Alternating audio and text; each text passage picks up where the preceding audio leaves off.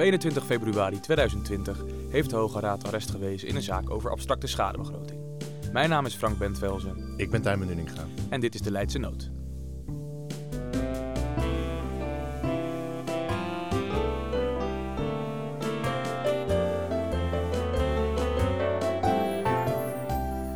Tijmen, jij hebt de, de uitspraak bestudeerd die eindigt eh, op ECLI nummer 2020-315. Klopt. Eh, vertel, waar gaat die over? Ja, het is een zaak over, eh, over zaakschade.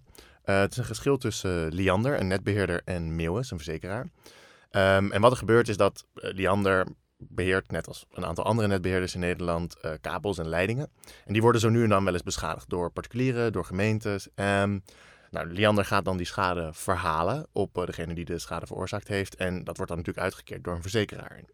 Eén daarvan is Meeuwis. En Liander hanteert een bepaald tarief. Zegt ja, het is zaakschade. Maar ja, goed, ik bedoel, je kan, eh, die kosten moet je begroten door te kijken naar wat het ons kost om dat te herstellen. En Meeuwis zegt eigenlijk, ja, de tarieven die jullie hanteren zijn eigenlijk veel te hoog. Als wij kijken naar wat een aannemer in rekening zou brengen om die kabel te repareren, dan zouden we veel lager uitkomen dan het bedrag dat jullie nu rekenen. Daartegenover zegt Liander dan weer, ja, maar wacht even, wij zijn eigenlijk de enige die dat snel kunnen doen, want wij hebben de expertise. En daarbovenop komt, wij moeten dat ook doen onder de gas- en elektriciteitswet. Of in ieder geval, dat hadden we moeten doen tot 1 januari 2019. Toen is het een en ander veranderd. Nou, dat geschil, daar komen ze niet uit. En bij wijze van prorogatie leggen ze dat voor aan het Hof. En die vraag ligt nu voor bij de Hoge Raad. Als je leidingen van een netbeheerder beschadigt, hoe begroot je dan die schade? En mag je daarbij meenemen dat eigenlijk die netbeheerder de enige is die het kan en mag herstellen?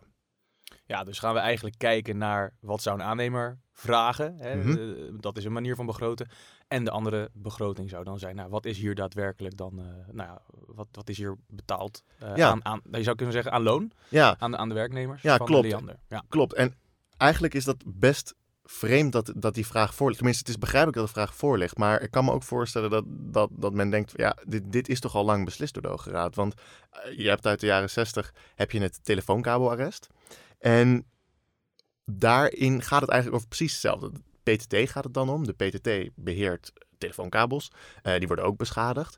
En dan zegt de PTT, ja, ik wil graag mijn schade vergoed zien. En mijn schade bestaat uit het loon van de werknemers ehm, die tijd hebben moeten besteden aan het maken van, of het herstellen van die telefoonkabels. Nou, daarover zei destijds de gedaagde, zei, maar wacht even, die mensen had jij altijd al in dienst. Die kosten, die loonkosten, die ging je sowieso al maken. Dus jij hebt eigenlijk helemaal geen schade. Ja, misschien nog wat materiaal, maar die loonkosten, die staan niet in conditio sine qua non verband met mijn onrechtmatige daad. Nou, daarop was destijds het antwoord van de Hoge Raad. Ja, zo moet je er niet helemaal naar kijken. De schade wordt eigenlijk al geleden op het moment dat de kabel beschadigd wordt. En dat betekent dat je als eigenaar recht hebt op de waardevermindering van die kabel. Nou, dat is moeilijk te begroten, want ja, je kunt telefoonkabels die in de grond liggen niet echt verko- verkopen. Dus een goede manier om dat te begroten is te kijken naar wat de reparatiekosten zijn. Wat de objectief vast te stellen reparatiekosten zijn. Nou ja, en dat geschil was verder niet in geding dat die kosten van de PTT verder gewoon klopten. En dus wordt uiteindelijk wordt die schadevergoeding toegekend. En dat is ook een hele bestendige lijn in de rechtspraak geworden. Bijvoorbeeld als je eh, schade hebt aan je auto, dan werkt dat ook zo. Je krijgt inderdaad je reparatiekosten vergoed, maar de redenering die daar gevolgd wordt is, je hebt een deuk in je auto, daardoor is je auto minder waard geworden. Op, op dat verschil heb je recht, maar hoe gaan we dat nou begroten? Nou, door te kijken naar wat de reparatiekosten zijn, wat de objectief vast te stellen reparatiekosten zijn. Ja, en, en wat is dit nieuwe arrest dan voor toevoeging, zou je kunnen zeggen? Nou ja, en waar, waar, ze, waar ze hier dus op gaan zitten, de stelling van Liander, dat mag allemaal zo zijn. Ja, we moeten kijken naar de objectieve kosten, maar omdat wij de enige zijn die dit kunnen en moeten doen, moet je naar onze kosten kijken. Of in ieder geval die van ons en andere netbeheerders. En dat hele verhaal van die aannemer op de vrije markt, ja, dat doet niet ter zake, want dat is niet realistisch. Ja, het feit dat je hier te maken hebt met netbeheerders is dus eigenlijk een reden om niet ja, te veel te abstraheren, zou je kunnen zeggen. Ja, dat klopt. En dat is ook wel interessant. Want ze zijn het op zich wel over eens dat die regel uit het telefoonkabelarrest moet worden toegepast. Ze zeggen ja, we zijn, we zijn het met elkaar eens. Dat moet worden gekeken naar de kosten van een bekwaam reparateur. Maar waar ze het niet over eens zijn, is wie die bekwame reparateur dan is. Ja. Is dat er eentje op de vrije markt? Of is dat eentje in dienst van Liander? Waar niet helemaal duidelijk is van hoe duur die nou precies is. Je zou natuurlijk ook kunnen vragen, is er wel een vrije markt als je te maken hebt met eh, deze netbeheerders en Ja. de regels die daarvoor gelden? Ja, nou inderdaad. Nou ja, dat is precies ook waar het Hof over valt. Want om daar maar meteen naartoe te springen, het Hof wijst ook de verklaring voor recht, die Liander graag wil, af. Want het Hof zegt, ja wacht even, het uitgangspunt is dat je de waardevermindering krijgt. Dat betekent dat we gaan kijken, dat we eigenlijk abstraheren van de omstandigheden van welke kosten je nou precies hebt gemaakt. Dat, daar gaan we niet naar kijken. In plaats daarvan gaan we de objectief vast te stellen reparatiekosten bepalen. Nou, daarvoor moeten we kijken naar een vrije markt. Die is er in dit geval niet. Dus wat jij hier nu aanvoert aan tarieven, die overigens ook niet helemaal inzichtelijk zijn, ja, daar kunnen we niks mee. Dus de verklaring voor recht wordt afgewezen. Oké, helder. En wat doet vervolgens de Hoge Raad? Nou, dat is best interessant eigenlijk, want de AG is het in eerste instantie dus, dus daar ook mee eens. Die, die kan die redenering volgen. En ik moet heel eerlijk bekennen, ik ook. Ehm, maar de Hoge Raad zegt, nou wacht even, het uitgangspunt van het schadevergoedingsrecht is dat je zoveel mogelijk moet worden geplaatst in de positie waar je zou zijn geweest als de schadeveroorzakende gebeurtenis zich niet had voorgedaan. Die abstracties, hè, waarbij je dus eigenlijk zegt, ja, we gaan eigenlijk niet kijken naar of je gerepareerd hebt of niet, of je kosten hebt gemaakt of niet. We gaan niet kijken of dat in kausaal verband staat, maar in plaats daarvan zeggen we de reparatiekosten zijn uitgangspunt. Dat kan in sommige gevallen wel, maar dat is niet het uitgangspunt. Nou, en dat is een belangrijk begin, want daardoor zegt de Hoge Raad, als je te maken hebt met een situatie waar eigenlijk de schade alleen maar weggenomen kan worden door de monteurs van Liander zelf, of dat nou juridisch of praktisch is, dat laat de Hoge Raad een klein beetje in het midden. Maar in zo'n situatie zou het te veel in strijd komen met het idee van volledige schadevergoeding.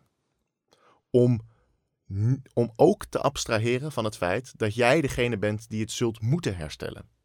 En dan zou je te weinig krijgen. Dus je hebt eigenlijk een beetje een spanningsveld hè, tussen dat eh, abstract kunnen begroten, hè, dus het Ja. gemakkelijk maken bij de begroting, maar ook dat uitgangspunt dat je dus eh, zoveel mogelijk, of eigenlijk nou ja, als uitgangspunt geheel hersteld moet worden eh, in je vermogenspositie, Ja. eh, zoals die was voor het schade toebrengende feit. En het grappige, je raakt daarmee eigenlijk precies aan de kern. Want dat hele idee van abstracte schadebegroting, hè, als je terugdenkt naar dat PTT-arrest, dat telefoonkamerarrest, dat is natuurlijk juist erin gekomen om de schadelijdende partij, in dat geval de PTT, te beschermen. Want ja, om met die hele traditionele benadering dat je zou moeten kijken naar de concreet gemaakte kosten, ja, zouden zij er inderdaad niet zijn gekomen. Want ja, dat stond niet in conditio sine qua non. Dus dat was eigenlijk om het slachtoffer te beschermen. En dan hier probeert Meeuwis het eigenlijk in het nadeel van het slachtoffer te laten werken. En op zich, qua, vanuit dogma is daar wel wat voor te zeggen. Maar daarvan zegt de Hoge ja, nee, wacht even, dat komt te veel in strijd met dat beginsel. Dus daar willen we niet aan.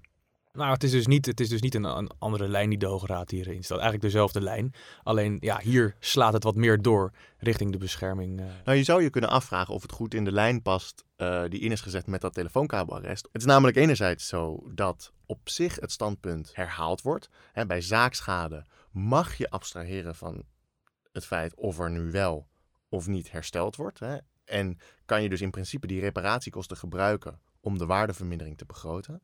Maar tegelijkertijd wordt dat beginsel van de concrete integrale schadeberekening wel ineens erin gedeeld. En dat zie je in dat telefoonkamerarrest eigenlijk niet zo terug. Dat zou erop kunnen wijzen dat de Hoge Raad zegt, eigenlijk willen we toe naar een systeem waarbij je gewoon je volledige reparatiekosten vergoed kunt krijgen zonder meer. Maar toch denk ik dat dat niet helemaal aan de hand is hier, want Hoge Raad zegt namelijk nog iets interessants. Het grappige is, het beroep wordt uiteindelijk wel verworpen. En dat heeft ermee te maken dat de Hoge Raad zegt, ja, het Hof heeft ook vastgesteld dat de kosten die jij aanvoert niet objectief vast te stellen zijn. En het feit dat een andere netbeheerder of andere netbeheerders dezelfde tarieven rekenen, ja, dat maakt niet dat dit ineens een goed aanknopingspunt is om te zeggen, ja, dit zijn objectief de reparatiekosten die je zult moeten maken in zo'n geval. Want die netbeheerders concurreren op dat punt helemaal niet met elkaar. Dat is natuurlijk niet hun core business. Ehm, vervolgens is ook nog eens eh, de berekening niet, niet voldoende inzichtelijk. Dus daarmee zegt Raad dan, dat maakt eigenlijk dat, ook al is het zo dat we niet helemaal mogen abstraheren van het feit dat je het zelf zult moeten doen, dan nog blijft eigenlijk het oordeel van het Hof kan prima overeind blijven, want Liander heeft onvoldoende objectieve aanknopingspunten gegeven om de stelling aan te kunnen dat dit een goede begrotingsmaatstaf is. Is eigenlijk een beetje een, een, een Pyrrhus-overwinning voor Liander dus. Oké, dus uh, ondanks dat dat beginsel van integrale schadevergoeding uh, voorop staat, blijft dus bestaan dat je gewoon abstract mag begroten. Ja, als het om zaakschade gaat wel. Ja, klopt helemaal. Oké, okay, nou Tijmen, dankjewel voor deze toelichting uh, op deze uitspraak van de Hoge Raad. Graag gedaan. Dit was de leidsnoot voor deze week. Hopelijk luisteren jullie volgende week weer.